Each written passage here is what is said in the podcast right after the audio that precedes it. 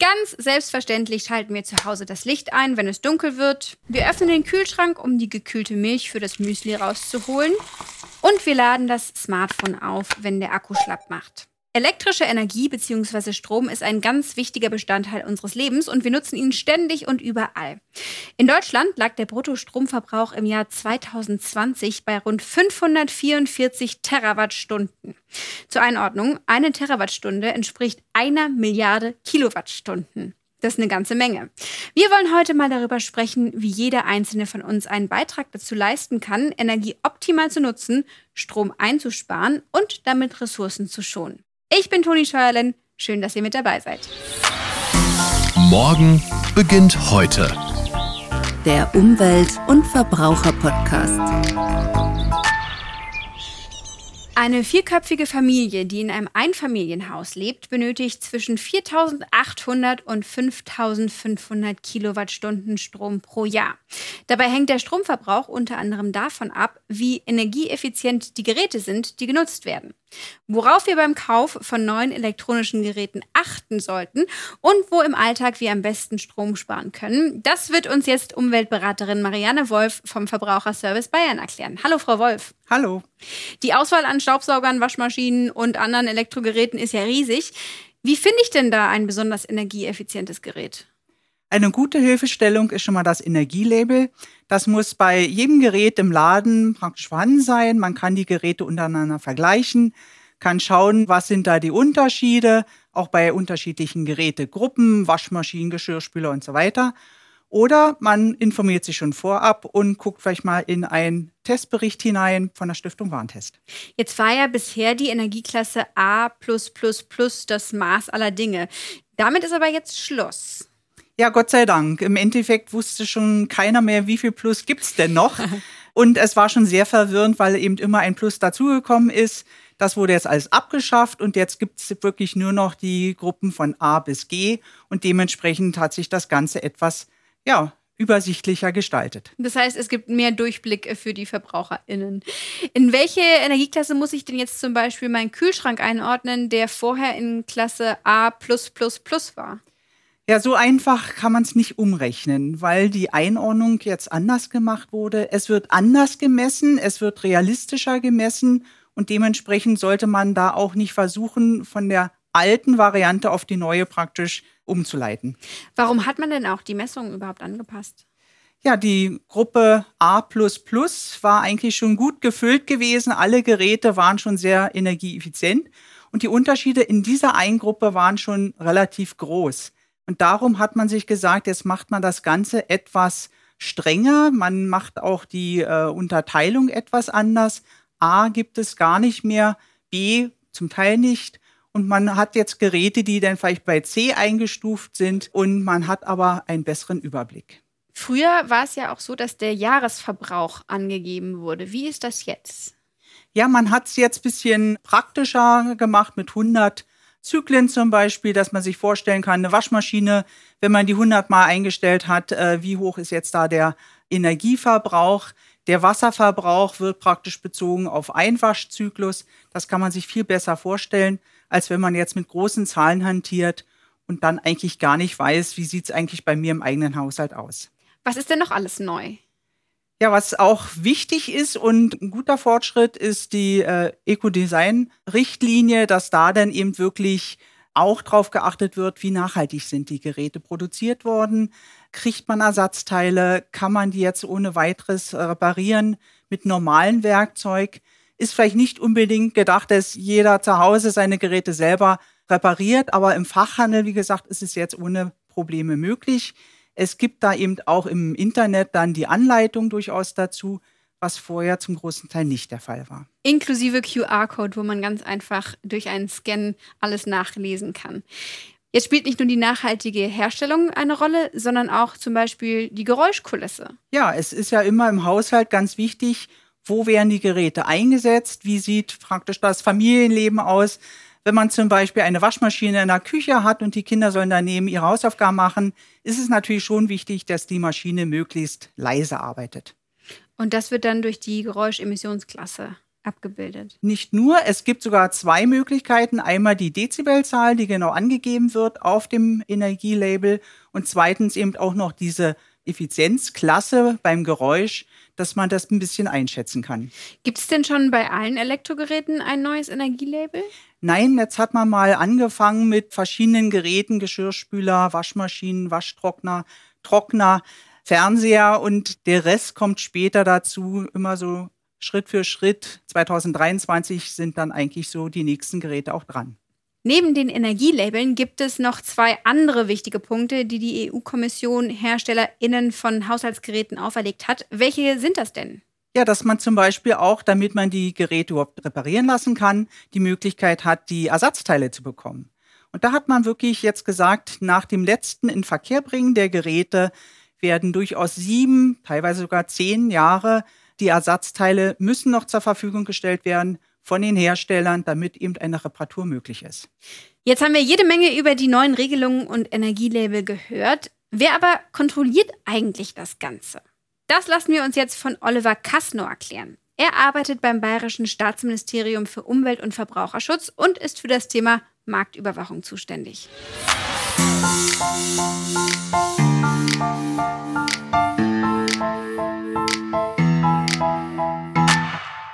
Wie läuft eigentlich die Marktüberwachung? Wer ist dafür zuständig und warum ist die Marktüberwachung notwendig? Im E U-Binnenmarkt kann jeder eigenverantwortlich Produkte auf den Markt bringen. Der Hersteller muss in eigener Verantwortung dafür sorgen, dass die einschlägigen Anforderungen eingehalten werden. Aber ganz klar ist, ganz ohne Kontrolle geht es auch nicht. Der Grundsatz lautet, eine staatliche Zulassung, Kontrolle oder Genehmigung vor dem Inverkehrbringen gibt es in der Regel bis auf wenige Ausnahmen nicht. Bei gefährlichen Produkten etwa muss der Hersteller lediglich benannte Stellen mit einbeziehen, bevor er ein solches Produkt auf den Markt bringt. Diese Stellen sind meist privatrechtlich zertifizierte Prüflabore, wie etwa der TÜV, die DEKRA, V D E und so weiter, die aber einer staatlichen Kontrolle unterliegen. Wir als Marktüberwachungsbehörde sorgen dafür, dass Hersteller ihren Verpflichtungen nachkommen und die Produkte auf dem europäischen Markt ordnungsgemäß bereitgestellt werden. Durch unsere Aufgabe sorgen wir für einen fairen Wettbewerb, und auf der anderen Seite schützen wir so die Verbraucher, indem wir unsichere Produkte identifizieren und aus dem Verkehr ziehen. Bei einem großen Teil dieser Produkte handelt es sich um elektrische Geräte. Wie genau wird denn kontrolliert? Es gibt ja extrem viele elektrische Geräte im Handel. Wir gehen dabei risikoorientiert vor und versuchen gezielt, die Glücksritter und schwarzen Schafe herauszufischen. Die Grundlage dafür ist unsere Erfahrung, die wir bei unserer Marktüberwachung mit der jahrelangen guten Zusammenarbeit mit anderen Ländern, verschiedenen Experten und Prüfstellen erworben haben. Dazu gehen wir Beschwerden von VerbraucherInnen oder Hinweisen der Konkurrenz nach. Dazu führen wir Stichprobenkontrollen von Produkten und den dazugehörigen Unterlagen durch. Und natürlich lesen wir auch sehr gerne Kundenrezessionen und verschiedene Testberichte. Die von uns so ausgewählten Produkte schicken wir dann an unsere Geräteuntersuchungsstelle. Dort werden sie auf Herz und Nieren überprüft im Labor. Durch die Eingabe der Prüfergebnisse in unser Informationssystem I C S M S der europäischen Marktüberwachung wird Doppelarbeit sogar auf E U-Ebene vermieden, damit nicht jeder das Gleiche prüft. Wie oft im Jahr müssen elektrische Geräte aus dem Verkehr gezogen werden? Im Normalfall kommt das gar nicht so oft vor, wie man denkt. Die meisten Hersteller betreiben eine intensive Produktbeobachtung. Wird dennoch ein Mangel aufgrund unserer Marktüberwachung an einem Produkt festgestellt oder auch an uns gemeldet, konfrontieren wir zuerst den Hersteller damit. In der Regel reagiert der Hersteller verantwortungsbewusst und behebt die Mängel freiwillig. Tut er dies nicht, haben wir als Marktüberwachungsbehörde die Möglichkeit, den weiteren Verkauf des Produktes einzuschränken oder ganz zu verbieten. Je nach Schwere des Mangels kann auch eine Rücknahme oder Rückruf aus dem Handel angeordnet werden. Dass es dazu kommt, ist aber eher die Ausnahme.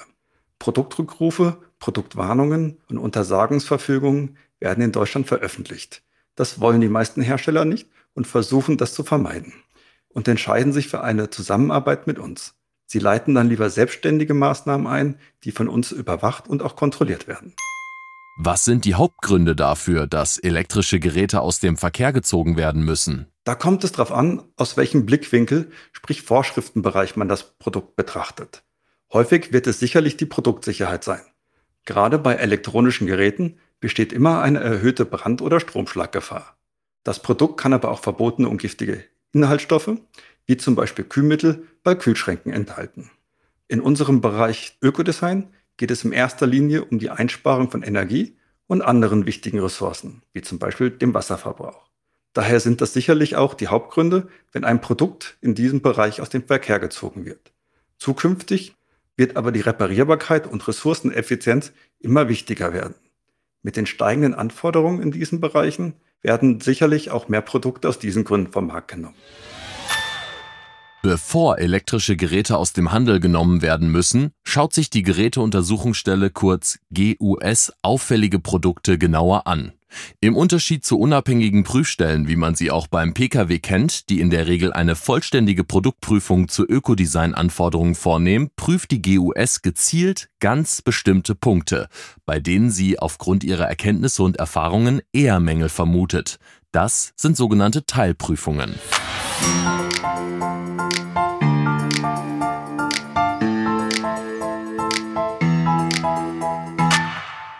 Jetzt wollen wir mal den Energiecheck machen und schauen, wo sich bei uns zu Hause die Stromfresser versteckt haben. Dazu besuchen wir Xenia und ihren Sohn Maxi in Nürnberg-Mohrenbrunn. Sie wohnen in einem Reihenhaus und hier nehmen wir mal ihre Waschmaschine, Staubsauger und Co. genauer unter die Lupe. So, hier das weiße Eckhaus, das ist es. Wir gehen mal hier durch den Eingang der Gartenpforte und klingeln.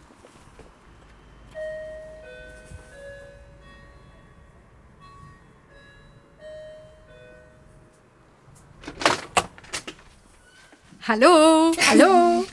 Hallo. So, wir sind vorbeigekommen, um bei euch den Energiecheck zu machen. Ja, dürfen wir reinkommen? Passiert. Natürlich. Hallo. Dankeschön. Hallo. So, wir befinden uns hier im Eingangsbereich. Ich sehe schon, mehrere Stockwerke sind hier zu finden. Wahrscheinlich einige Geräte, die wir uns mal anschauen können, oder? Definitiv. Oh ja. Wir setzen uns jetzt erstmal zu euch ins Wohnzimmer. Wir haben nämlich ein kleines Quiz mitgebracht für dich, Xenia und Maxi, wenn du auch mitmachen möchtest. Ja. Wir setzen uns hier mal an euren Esszimmertisch. Gerne. Und ich zeige euch jetzt gleich sechs kleine Bilder, auf denen sind verschiedene elektrische Geräte abgebildet und Infos, zum Beispiel wie lange das Gerät in Benutzung ist. Ihr sollt jetzt gemeinsam überlegen, welches Gerät am meisten Strom verbraucht und welches am wenigsten. Kriegt ihr das hin? Hast du es verstanden? Ja. Okay. Also, hier sind schon mal sechs Geräte. Also, weißt du, was das sein soll? Ein Handy. Und das hier? Was ist das? Staubsauger. Und hier? Stimmt, das steht da daneben. Kühlschrank. Dann haben wir noch eine Waschmaschine. Backofen. Geschirrspüler. Mhm. Okay. Was haben wir denn jeden Tag die ganze Zeit an? Geschirrspüler. Haben wir die ganze Zeit an? Nee. Nee. Und die Waschmaschine? Das ist schon mal ein ganz toller Ansatz. Man muss wirklich überlegen, was ist wichtig. Sachen, die ganz oft laufen, den ganzen Tag, rund um die Uhr, das ganze Jahr, haben natürlich schon mal einen riesen Verbrauch.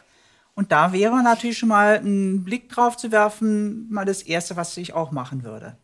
Dann gibt es aber noch eine, eine zweite große Gruppe. Vielleicht, dass man da noch mal sieht, was haben denn vielleicht noch andere Geräte auch gemeinsam, wenn man sich jetzt mal hier die, die Waschmaschine, Backofen und Geschirrspüler ansieht, was haben die gemeinsam?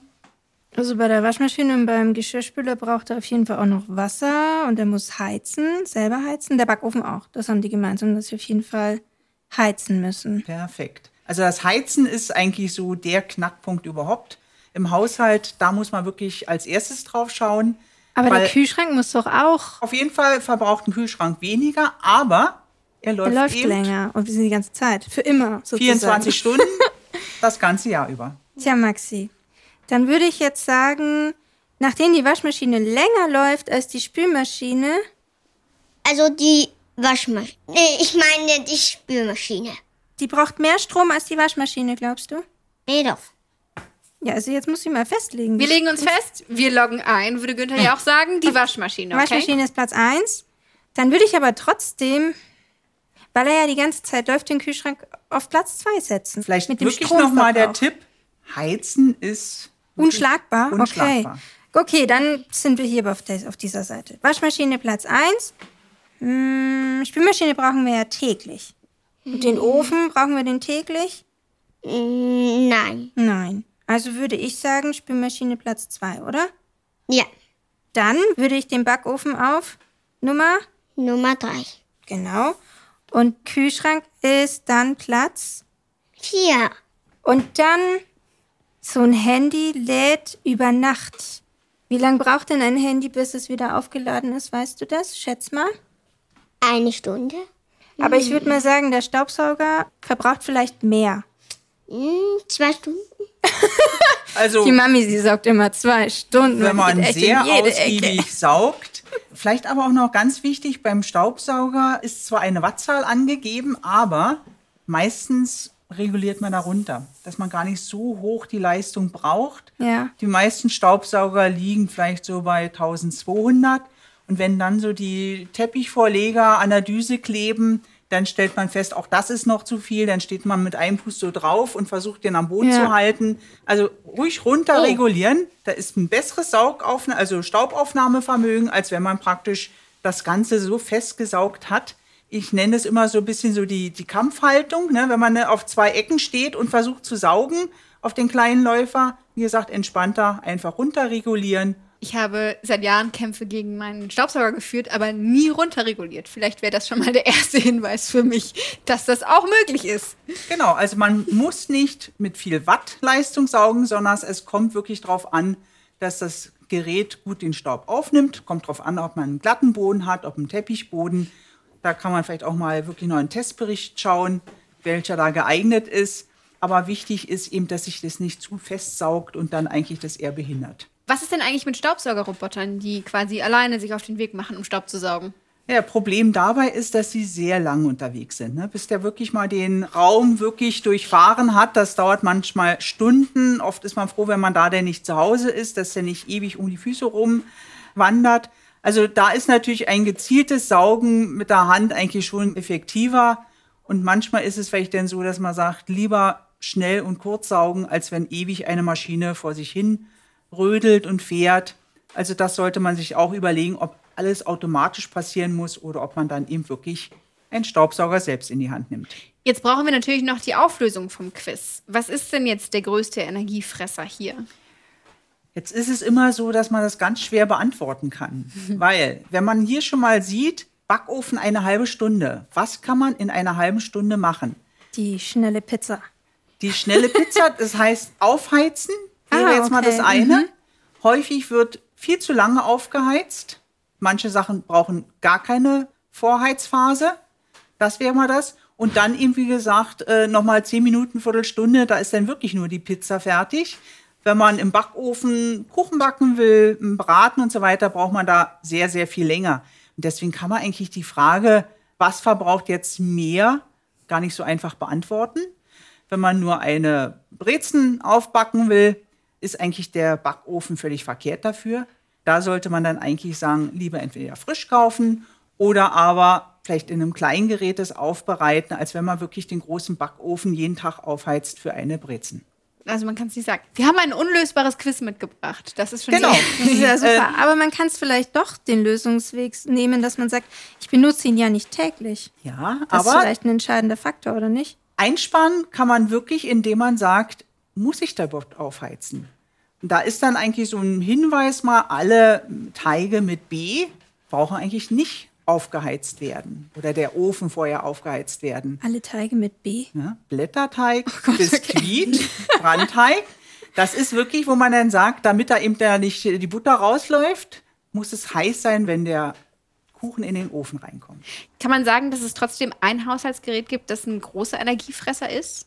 Alle Geräte, die laufen, ohne dass sie genutzt werden. Das sind eigentlich die schlimmsten. Also den Backofen, den man eine halbe Stunde vorheizt, um dann zu sagen, ach, weißt du was, wir gehen doch lieber eine Pizza essen und schalten die wieder aus. Das ist eigentlich das Schlimmste.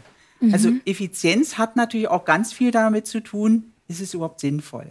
Das Zweite ist dann eben auch gerade bei der Waschmaschine immer der Punkt, was hat man überhaupt für eine Wäsche drin? Wie warm oder wie heiß muss das Wasser aufbereitet werden? Wie lange dauert das? Da hat man ja die verschiedenen Programme. Und ein Punkt ist natürlich da ganz wichtig, wenn man jetzt bei der Waschmaschine mal an die äh, Eco-Programme denkt. Die brauchen sehr lange Zeit, mhm. aber verbrauchen weniger Strom.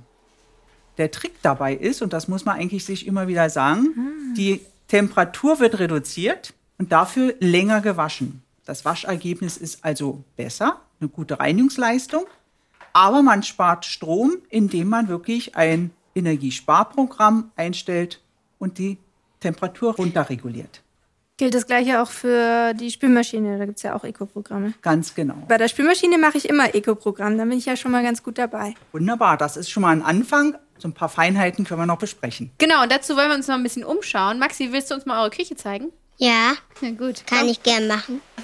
Ich denke mal, es ist wirklich ganz wichtig, einmal so die Energieeffizienz sich anzuschauen, aber zum Zweiten natürlich auch wirklich so das Nutzerverhalten, was ganz, ganz wichtig ist. Mhm.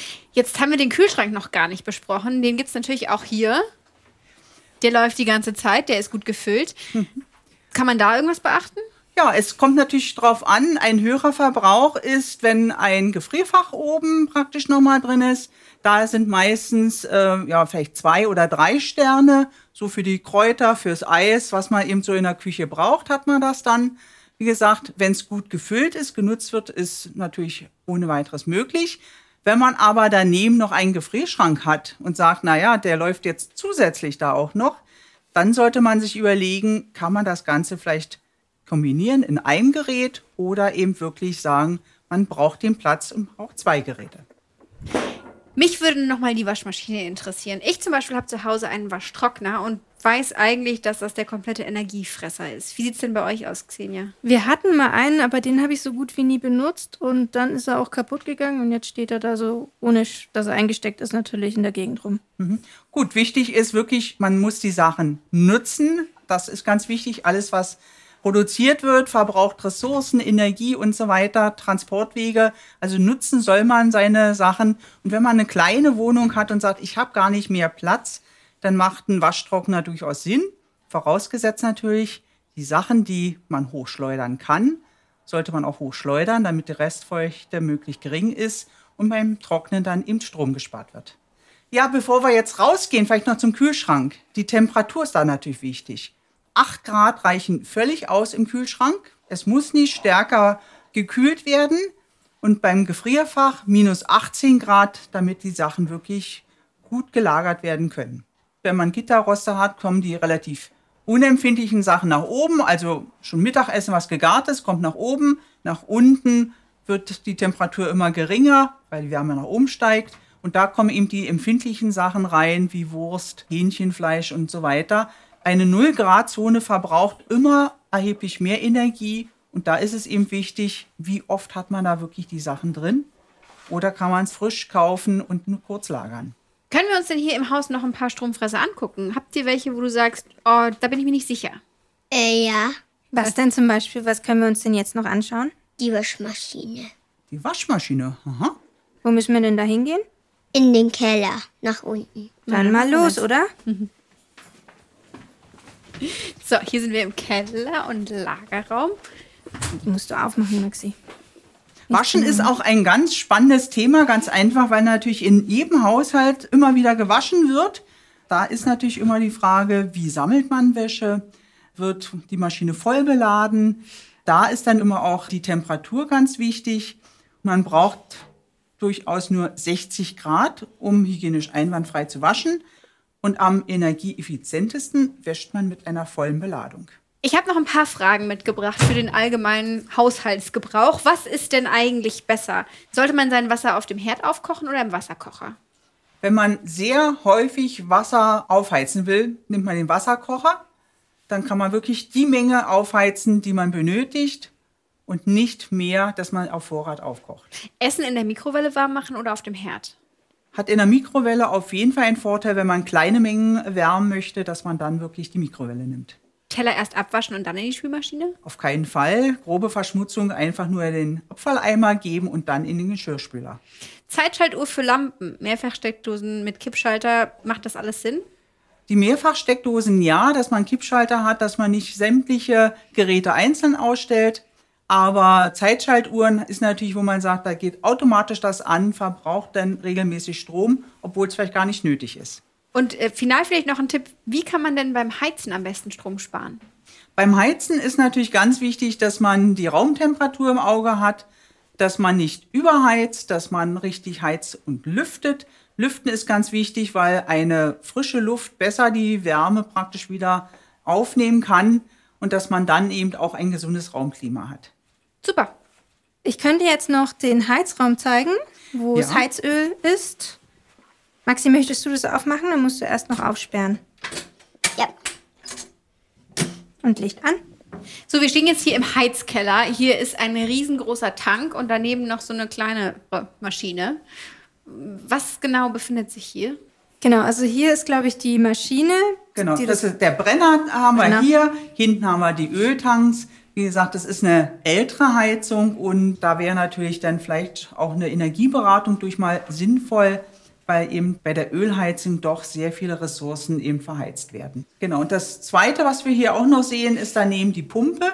Da ist immer wichtig, wenn es eine alte Pumpe ist, dann hat die meistens drei Stufen. Die bleibt für immer und ewig auf einer Stufe stehen. Und da ist immer die Frage, kann man das vielleicht sogar etwas reduzieren, damit dann eben wirklich nicht so hoch der Stromverbrauch ist. Das ist nämlich auch ein Beispiel als Dauerläufer. Der läuft praktisch ständig, damit wirklich die Heizungsenergie nach oben in die Räume kommt. Also auch da die Pumpen, ganz, ganz wichtig zu schauen, eine neue vielleicht einbauen, die Stufe reduzieren. Das wäre ganz wichtig, dass man da eben viel Geld sparen kann. Und ich sehe hier gerade einen ähm, Heizungnotschalter. Ja, den vielleicht nicht unbedingt jetzt betätigen, oder? Nee, den machen wir nicht. Wir gehen lieber schnell an. wieder hoch.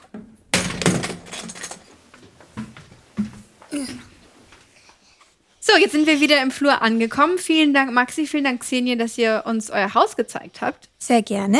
Maxi, willst du vielleicht sagen? Ich sage gibt? jetzt Tschüss. Ja, das sagen wir auch, Maxi. Tschüss dann.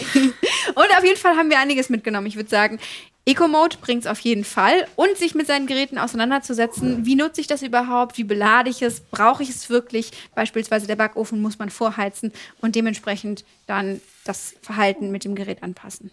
Ich denke auch, man kriegt auch selber einen Blick dafür. Alles, was heizt, genau im Auge behalten. Die Dauerläufer nicht außer Acht lassen. Und wirklich nur die Sachen nutzen und einschalten, die man wirklich auch braucht. Super. Vielen Dank, Maxi. Vielen Dank, Xenia. Gerne. Tschüss. Vielen Dank euch. Tschüss. Ciao, ciao. Tschüss. Tschüss.